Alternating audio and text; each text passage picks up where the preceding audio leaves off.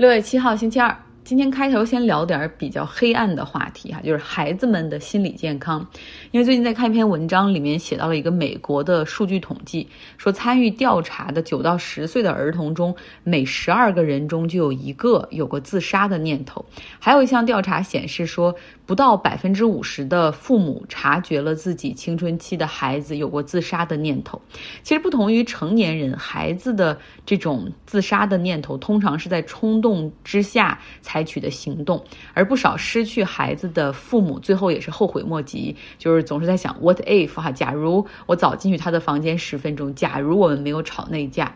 那根据美国的数据显示，有三分之一自杀过的孩子并没有显现出任何的预兆，也没有抑郁症的这些诊断，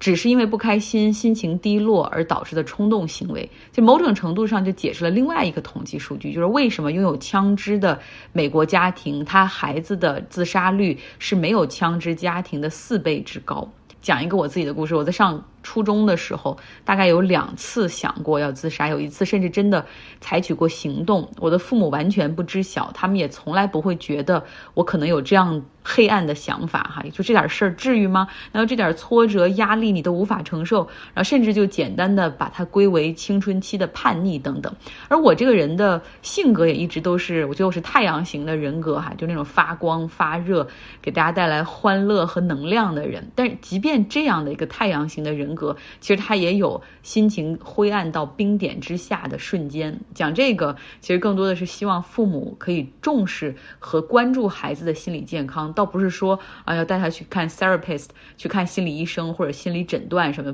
我觉得这倒不用，更多的是你要注意观察、倾听，并且尊重哈，这是父母和孩子相处中最起码的。因为他们一天在学校八到十个小时所经历的那一切是你所不知道的，他那个世界你可能很难理解和很难窥探。那如果说他在家里继续遭到否定或者所谓批判式的教育，而不是关怀和爱的话，那么恐怕会把孩子推得越来越远。而且要注意，童年和青春期所留下的这种心理创伤，有的时候会伴随到成年之后，甚至会影响他和其他人的相处，也会影响他未来小家庭的这种质量哈，他和他孩子，他和他妻子或者和丈夫之间的关系。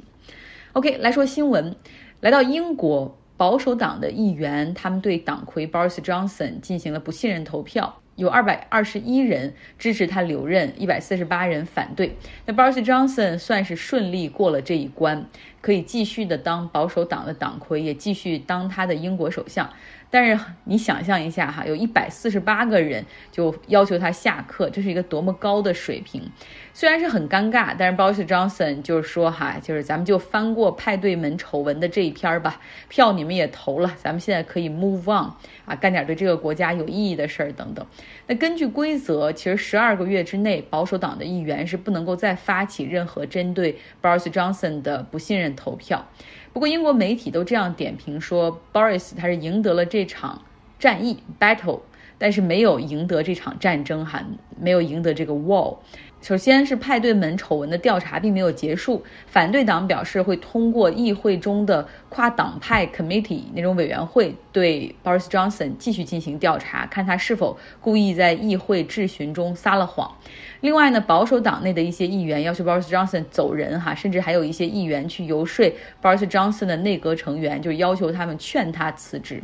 从过往的英国历史来看，像撒切尔夫人、特蕾莎梅这些前保守党的党魁，他们基本上是都熬过了那个不信任投票。但是呢，这个不信任投票基本上是他们事业的一个分水岭哈，没过多久他们最后都选择了辞职。就是英国的这个党派内部要想发起这个 vote of confidence， 其实是需要有 百分之十五 的这个党派的议员联名哈，然后才能够去启动的。那之前保守党的议员就一直是凑不够这个人启动这个投票，但是这一周哈就凑够了，并且你看到有一百四十八个议员是要求他辞职。那有人将这一次投票称为 the beginning of the end of Boris Johnson， 就是称为说这是 Boris Johnson 啊首相生涯终结的一个开始。那也有人把他现在的这个执政时间叫做 Boris Johnson borrowed time， 就是借来的时间，也就是总之对他的未来不太看好。那如果 Boris Johnson 过一段时间选择辞职了，会发生什么呢？保守党会重新投票选出党内的党魁，而这个党魁就将当英国首相哈，直到下次大选。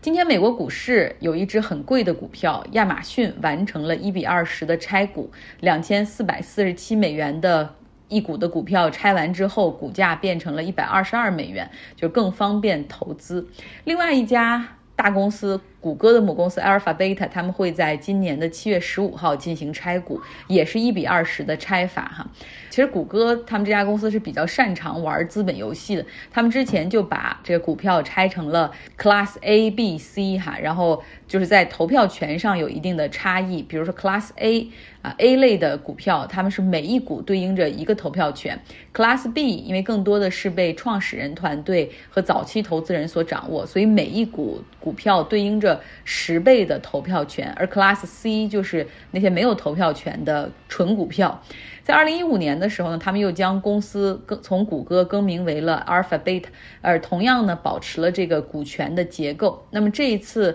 会在七月份进行拆股哈，也是因为现在单价太高了。目前呢 Alphabet 它每一股的价格是两千三百三十美元，嗯，的确太贵哈。一拆完之后 ，retail investor 这些散户们就可能更加方便的去进入购买。像过去不论是亚马逊还是谷歌，我基本上都没有加入到自选。没必要看，太贵了。但是现在，嗯，他们都一百多块钱之后，我就可以加进来了。在今天美国股票的市场，就是先是高开哈，后来是低走，最后基本上是一个平盘的状态。那么今天在一些受关注的股票中 ，Twitter 下跌了百分之二，因为马斯克通过律师向 Twitter 管理层发了一封信，就是说 Twitter 一直在拒绝马斯克的要求，不愿意披露他们平台上究竟有多少日活用户是那种 fake account， 就是假的哈。呃，这也违反了马斯克的收购协议。而且威胁说，假如推特的管理层一直拒绝配合的话，马斯克可能会选择中断收购。之前马斯克这种话他已经在推特上发文说过了哈，但这次不一样的是，这封信它是正规渠道提交给了美国证券交易委员会 S E C， 并且因为推特是上市公司嘛，是在这个网站上作为公开资料向社会公开的。他通过这一招究竟是要讲价呢，还是他真的在蓄谋撤出？马斯克这个人挺有争议的，有很多人很喜欢他，呃，会把他的名字或者特斯拉的那个标志那个 T 弄到身上变成纹身的那种，当然有很多人不喜欢他。我觉得现在美国总统拜登就是其中之一。像上周五的时候，拜登开新闻发布会，然后就被问到说马斯克看衰美国经济啊，你怎么看？拜登很反感的说，那我只能祝他在前往月球的路上充满幸运，就是言外之意就是这样的人地球都快容不下他了。马斯克其实也很讨厌拜登，虽然他承认在二零二零年总统选举的时候他投票是支持拜登的，但是他现在在 Twitter 上经常批评这届政府哈，总是试图把特斯拉边缘化，然后发布一些无视特斯拉的政策。其实过往很多很多年，民主党的政策一直是非常有利于特斯拉的，但是两人的交恶主要是大概源于工会。拜登很支持工会的存在，就是汽车工会的存在，而他酝酿在推一项法案，就是允许工会存在的电动汽车厂商可以获得额外一层的优惠。而特斯拉虽然是电动汽车厂商，但是因为马斯克极为反对工会组织，禁止工会的成立，所以到时候这个优惠就可能跟他们无关哈。然后另外马斯克还觉得拜登总是厚此薄彼啊、呃，每次谈到美国汽车工业的时候只会提到福特和通用，但是特斯拉其实在美国汽车制造厂商中，尤其在过去两年他们新增的就业岗位也比那个传统的两家车企要多得多得多，但是拜登从来不提他们。其实我觉得拜登他肯定他很老了嘛，很顽固，性格上也有他的弱点，但对于马斯克这种人哈，一个大概有八百万粉丝的大 V， 那你其实拉拢他对于他未来以及民主党未来的这种选情都是更有好处的。而且拉拢他其实很简单，比如你请他来白宫做客、啊、随便聊一聊这个特斯拉，然后 SpaceX 对美国经济的贡献，然后来听取一下马斯克对于这两个行业发展的前景，然后合影拍照，你好我好大家好哈，然后你总比好总比把这样的一个大 V 生生的推向共和党强。可是拜登就做不到。最后我们来说一个球星卡，就是那些真实的卡片、纸片、球星卡，有人还在交易和收藏呃球星卡吗？有哈，至少在美国好像还是一个比较活跃的市场。本周有一张呃勒布朗詹姆斯的球星卡将在他们的那个平台上叫 Goldin 上面进行拍卖，起拍价就是五十万美元，说最终可能会以六百万美元成交。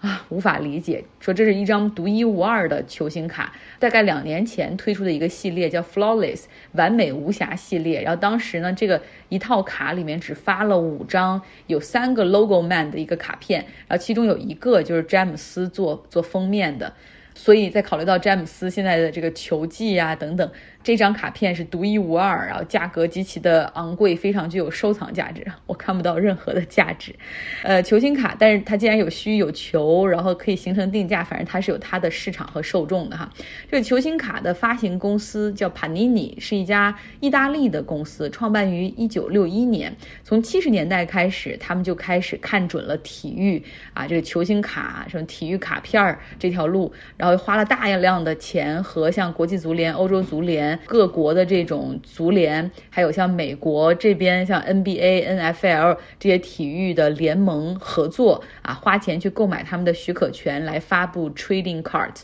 这些球星卡，所以它挺厉害的，就生生的制造出来一个这样的市场哈。不仅它来制造销售，然后这个市场同时这个球星卡之间还有这种交易，还会升值，然后还有拍卖市场。而且真的有一群体育爱好者非常喜欢收藏这个卡片，可能有些人不买股票不买房产就投资这些东西，也可能会赚到钱，比如在 eBay 上面会去搜啊，会去找啊，然后比如说可能花五百块钱买一箱，就为了寻找看看里面有没有他们想要的那一张怎么样。那据说哈，这个即将被拍卖的詹姆斯的有三个 logo man 的这张球星卡，呃，就有很多玩家都要收藏，包括美国著名的饶舌明星 Drake， 他也在搜集这个卡片，说之前买了十箱啊，这个都没有找到这一个。